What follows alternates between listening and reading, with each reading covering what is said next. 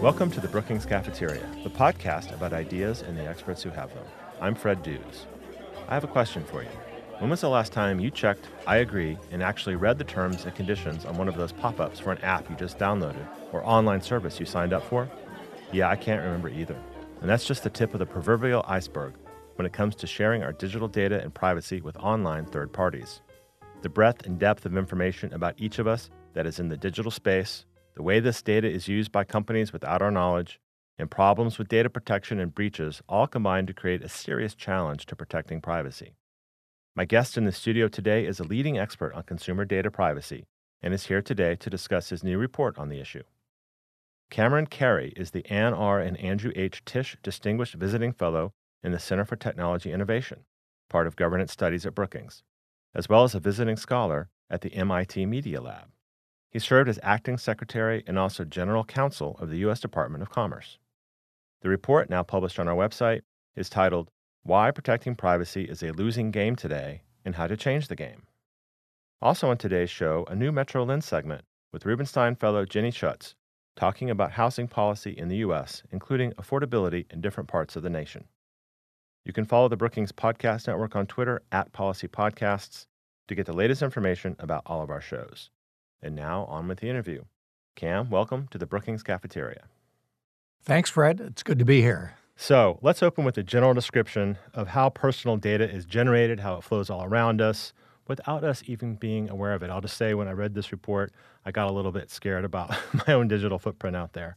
So you might address what people think about when they consider privacy versus what is sure. really happening. Sure. Well, you need to be concerned. I mean, when, we check those boxes, yeah. we have some general idea about how the data is being used, but we're really trusting the company that's collecting our data. And there are a lot of ways the data gets collected that we don't know about. You know, people turn location services on off on their phones but it can be collected uh, by apps that you don't know are collecting it sometimes, uh, or collected in ways Wi Fi, beacons in stores, and other things that provide location information. And now, of course, we're expanding into the world of autonomous vehicles, of connected streets, the Internet of everything. So, data is going to be collected all around us and in ways that we have no control over. You talk in the paper about the sheer volume, the explosion of the amount of digital information. You put it in terms of, I can hardly say this number, quintillions of bytes of data every day and doubling of computing processing power every 18 to 24 months. It's astonishing how much data is out there? Um, it is astonishing because of all those devices, all the numbers of people that have smartphones now, all the bandwidth. Uh, we are going through a data big bang. And we are really just at the beginning. So this problem is growing. I've certainly seen it grow in the time that I've been involved. Most of the time that I was in the federal government, I was the senior official in the Obama administration, focusing on privacy and dealing with the rest of the world on these issues. When I left in 2013, after Snowden, it was the President of the United States who was the senior official dealing with that, supported by a lot of the cabinet and his senior staff. That's just one reflection of how these issues have exploded in recent years. And that explosion isn't going away, Fred. You were uh, lead developer of the Consumer Privacy Bill of Rights in the Obama administration, as I understand it. And I uh, definitely want to get back to that. Sure. Yeah, uh, I would love to talk about that. Let's go through your paper real quick that's on the Brookings website. You call protecting privacy a losing game today. Why is it a losing game today? Mm-hmm. The title comes from Lucille Ball. You know, there's that classic episode where Lucy is on an assembly line. She's wrapping candies, oh, yeah. and it keeps going faster and faster, and she's uh, getting further and further behind. Finally, she turns to her sidekick, Ethel, and she says, I think we're playing a losing game. And that's where I see privacy today, both from an individual standpoint and from the standpoint of our laws and policies, because the data and the technology are moving faster and faster, and our capacity as individuals to keep up through tools like those privacy policies and consent boxes or just trying to manage controls is getting further and further behind in that information overload. And our laws and our policies can't keep up. Well, I know some people might say, well, if you don't want your private data out there, then you know don't put it out there. You can take control over your your own data. But as you said, I mean, our capacity as individuals is limited. I mean, can you kind of address that kind of individual responsibility versus maybe what the legal structures and regulatory structures have to do in this area? Sure. Look, I think there's some role for individual responsibility here, and people need to be digitally literate and understand how the technology works. But still, trying to manage all of that is impossible. I mean, look, I'm supposed to be an expert, right? I can't control all of my privacy settings, and there's too much of it. There's too much that is outside our control. And you know, right now, understanding data, understanding what you can learn from the data on our phones and other kinds of digital information that's out there is the province of computer scientists. So, you know, Google, Facebook, all the big companies have tens of thousands of engineers and data scientists working on what you can learn from data. I work with people at the MIT Media Lab who are studying that. So, you know, most of us are not PhD computer scientists, data scientists. This is just beyond the capacity of ordinary people. So we do need to establish uh, some norms as to how data is handled. One other important thing that I picked up from your paper is that even if we were able as individuals to know where we're giving our data, to practice better you know, digital privacy routines in our own personal lives, it almost doesn't matter because of the way that third parties are using our data and sharing our data that we don't even know about. And you write in the paper individual choice becomes utterly meaningless as increasingly automated data collection leaves no opportunity for any real notice, much less individual consent. Well, what that's about is really in the Internet of Things. You go out in the streets, there are cameras. That's increasingly common. There are cities and parts of the world you can go to where you can't go anywhere without there being cameras. There may be a sign posted somewhere, these premises under camera surveillance, but that's not effective consent or control. And that only increases as we get into the Internet of Everything. But yeah, we also have different kinds of ad tracking. We have data brokers. We have different kinds of sharing through the ecosystem. I mean, you take some of the most protected information we have that I think everybody's familiar with health data. So, HIPAA, Health Information Privacy Accountability Act, accounts for the forms you sign when you go to the doctor, is one of the strongest privacy laws out there anywhere in the world. But even so, the people who have access to that data through the health ecosystem is pretty extraordinary. So you may know you're sharing it with your medical provider and your insurer, but there's a lot of other people in the process when you map that out who have that. And that exists across every kind of data.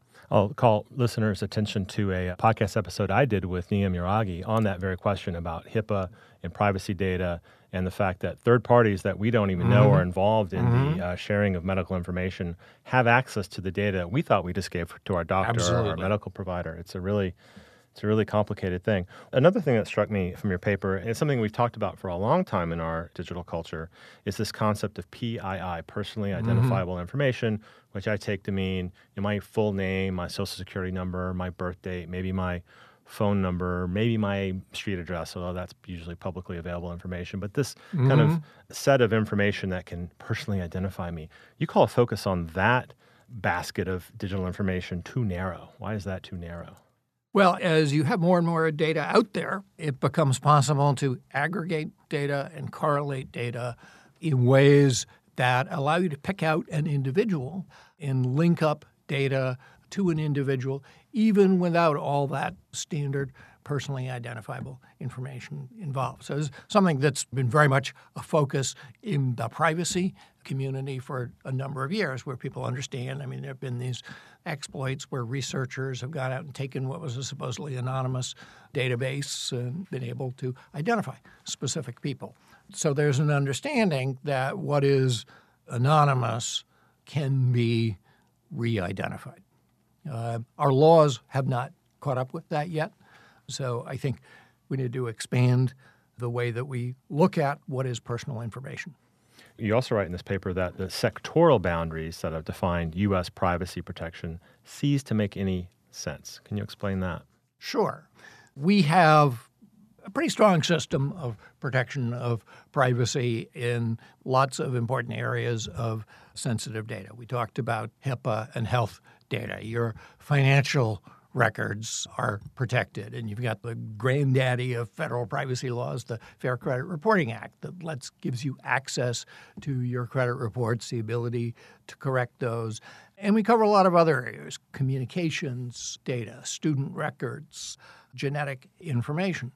But the problem is that with this data explosion, more and more of the data collection out there isn't covered by any of these laws. So most of the applications that we are dealing with, most of the online world is not covered by any of these sectoral areas. So an increasing amount of our activity is not specifically protected by any laws. There's still some enforcement by the Federal Trade Commission and by state attorneys general, but there are no laws that specifically govern that. And on top of that, as new applications develop and old industries and sectors get disrupted, those boundaries start to erode. I'm wearing an Apple Watch today. It's got health applications on it. You know, I can track my heart rate and stuff like that. If I share that with my doctor, it's protected. If I share that with a fitness app, it's not protected. That doesn't make any sense. It's the same data, it's just as sensitive to me. Either way, it should be equally protected either way.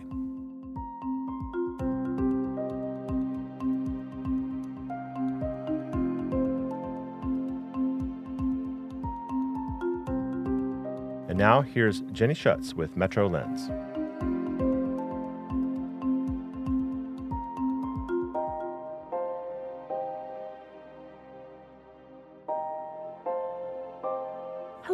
This is Jenny Schuetz. I'm a David M. Rubenstein Fellow at Brookings Metropolitan Policy Program. Housing costs are a critical issue for U.S. families. Having a safe, comfortable, affordable place to live is essential for everyone. The neighborhood where you live affects your access to jobs, the quality of your kids' school, even your health. Not to mention, paying the rent or mortgage is the largest item in most families' budget. In a recent study, I examined how housing affordability varies across different parts of the U.S. We usually assume that families can afford to buy a home that costs roughly three times their annual income. Using this benchmark, I examined where housing prices are either too high or too low for middle income families. Not surprisingly, policymakers worry when housing prices are high relative to income. If families have to stretch to afford decent housing, they may cut back on other necessities, such as food or health care. High housing costs make it hard to save for a rainy day. Locations with expensive housing are particularly challenging for young workers who are just beginning their careers. Although less widely discussed, communities where housing prices are low relative to incomes can also be problematic. Housing is the largest financial asset for most Americans. Homeowners rely on accumulated housing wealth to help finance their children's education or to supplement pensions in retirement. In communities where houses don't increase in value over time, families are less able to build wealth. Low housing values can also limit homeowners' ability to move to other locations in search of better economic opportunity. My analysis finds both good news and bad news on housing affordability. First, the good news. In the typical U.S. neighborhood, median housing prices are approximately three times median income, meeting our benchmark measure of affordability. A majority of Americans live in neighborhoods where home prices are affordable to middle income families. Affordable neighborhoods are particularly widespread in the South and Midwest. However, in some parts of the U.S., housing prices are too low to support wealth building through homeownership. In 5% of neighborhoods, median prices are only 1.7 times median income. That's about half of what a typical family pays for a home. The largest share of unusually cheap neighborhoods are in small towns and rural areas. In communities like Pottsville, Pennsylvania, and Odessa, Texas, nearly 40% of neighborhoods have unusually low price to income ratios. Low priced neighborhoods are also common in some central cities, particularly older industrial cities around the Great Lakes. At the other end of the spectrum are communities where housing prices are out of reach for middle income families. In the most expensive neighborhoods, median home prices are more than eight times median income, more than double what a typical family could afford to buy. These unaffordable neighborhoods tend to be concentrated in the urban core of large metropolitan areas, especially along the Northeast and Pacific coasts. For instance, in Santa Barbara, California, 40% of neighborhoods have unusually high price to income ratios. The spatial variation in housing affordability suggests several policy implications. First, public policies that encourage wealth building should not favor homeownership over other types of assets. Communities that have seen falling real housing prices are affordable places to buy a home, but challenging places to build wealth through homeownership. Federal tax policies strongly favor owner occupied homes over other asset types. This puts middle class families in low priced areas at a serious disadvantage. Second, housing unaffordability for middle income households is a regional rather than a national problem. In most communities, middle income households can still afford to buy a home. Therefore, responsibility for policy solutions rests primarily with state and local governments. Third, Local governments need to rethink their own policies that contribute to high housing costs. In the most expensive Northeast and West Coast communities, prices are high because zoning makes it difficult and expensive to build new housing. That is, the policy choices of local governments contribute to the problem. Making housing more affordable to middle income families will require those governments to revise their zoning and build more homes, especially near jobs and transportation. Finally, this analysis focuses on housing affordability for middle income families. We know from prior research that the poorest 20% of U.S. families face challenges in paying their rent regardless of where they live.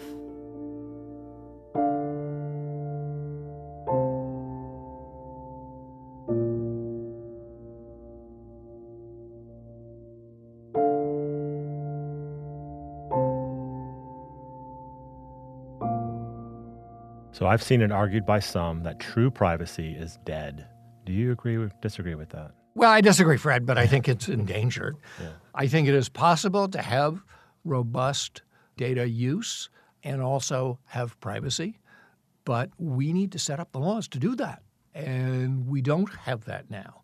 And I think if you want to look at sort of the world of the future, look at what's happening in China, where they are using a lot of the techniques of data analytics to you know, create trust scores that get used for social control. They've got in parts of the country cameras everywhere that are tracking people in real time constantly. The capability is there, the analytics are there, the facial recognition is there, the ability to deploy all kinds of sensors very cheaply is there. And if we don't put a set of rules in place that governs how that data is used, then you know what we see in China is the future that we face. Well, let's transition then to what those rules might look like. We've talked a lot about why protecting privacy is a losing game today. So now let's talk about the other part of your paper, how to change the game. But let me start mm-hmm. by asking you whether or not you think this European model, the GDPR, I don't know what it stands for, General Data General Data Protection Regulation. Right. Uh, is that a model for the United States or not? You know, in the end, no. I think there are a lot of good things about the GDPR. I've worked closely since I was in the government and dealing with the Europeans in their drafting process while we were working on policies here in the U.S. So I've seen it in the formation and I've seen it in the implementation. I also practice law and it helped advise clients and had lots of conversations with people about how they're implementing it. It's been a huge process. I think there's some very important things that the European privacy regulation does right. I think, in particular, it puts individuals first. It's very centered on protecting individuals, and I think that's appropriate. I think it's, from my standpoint, too focused on sort of process and on sort of checking compliance boxes and not enough on outcomes. Let's pivot then to the Consumer Privacy Bill of Rights, which you talk mm-hmm. about in the mm-hmm. paper and which you were involved with, if not leading, in the mm-hmm. uh, Obama White House. What is the Consumer Privacy sure, Bill of Rights? sure. Rights? Well, I, I did the, lead the process of developing that, led the, the interagency task force that formulated it. And two things about the background of that, first of all. I mean, it is the product of a process of wide consultation and thought with a number of groups, companies, civil society, privacy advocates, scholars, and a lot of thought went into all of that. And I think the principles that it articulated are principles that are deeply rooted in sort of the history of privacy laws. So we don't need to reinvent that wheel. This is an outgrowth of thinking over decades now. The basic principles are very similar to those of the European GDPR. So it's individual control, transparency, respect for the context in which data is shared, security, access, and accuracy, like we get with fair credit reporting, accountability, and I'm doing a Rick Perry here. I'm leaving one of the one of them out. But what we did was to sort of reframe those to today's world. I think that furnishes a starting point for the discussion. But I think a key part of what we were trying to do was lay down some rules for privacy so that when you share data with somebody, you have some basis for the trust that you put in that company. So you have some expectation that there's a set of rules, principles that a company's going to follow in handling your data. But we wanted to do that in ways that you know are dynamic and flexible and you know can be adapted as we go forward. So that how these principles apply to new technologies or individual applications or individual contexts is something that would be worked out as we go along. The way the common law has worked in the U.S. You know, for hundreds of years. So we do things on a case by case basis rather than as the Europeans do, try to set things hard and fast ahead of time.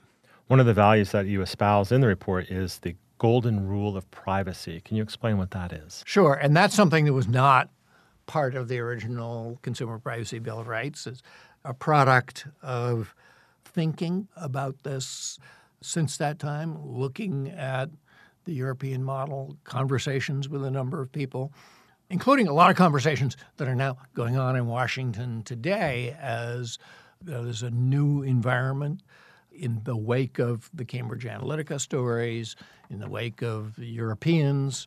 I think there's a new receptivity and increased political will to talk seriously about privacy legislation in the states, and that's really why I wrote that paper.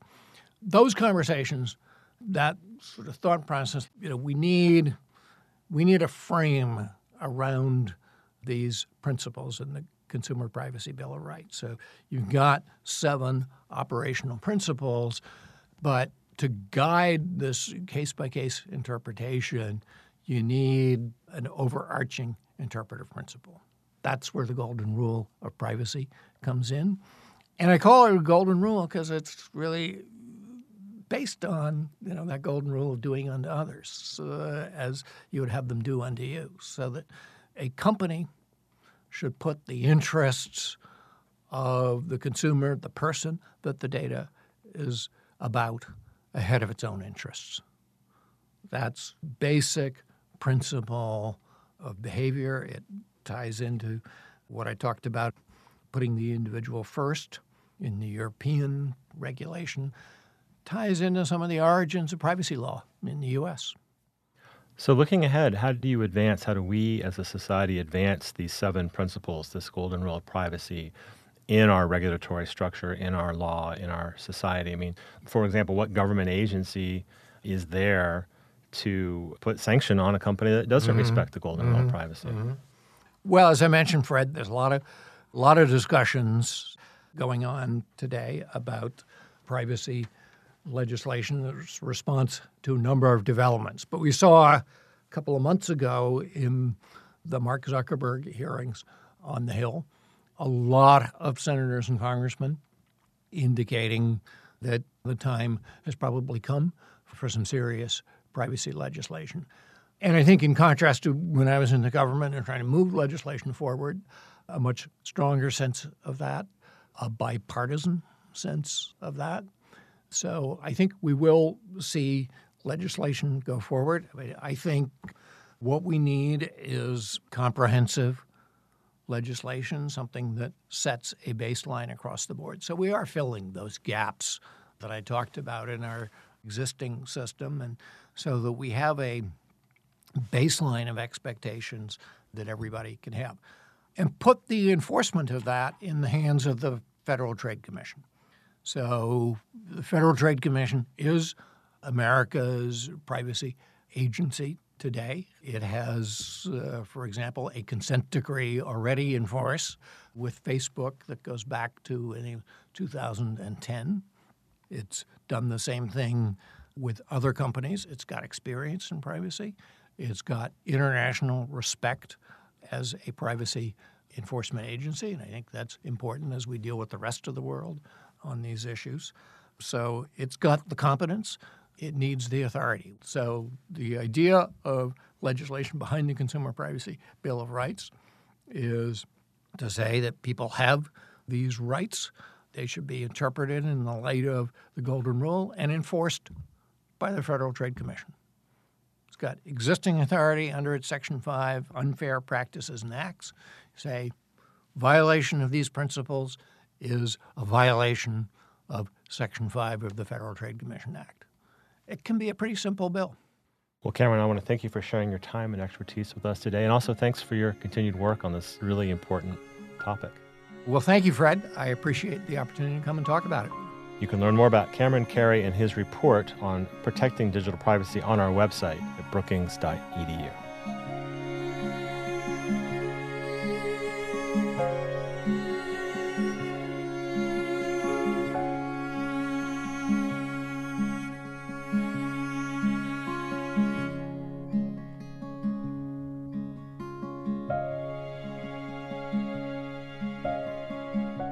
thanks to audio engineer and producer Gaston Reboredo, with assistance from Mark Holscher, to producers Brennan Hoban and Chris McKenna, to Bill Finan, who does the book interviews, and to Jessica Pavone and Eric Abalahin for design and web support. Our interns are Sarah Miner and Leah Kayali. Finally, thanks to Camila Ramirez and Emily Horn for their guidance and support.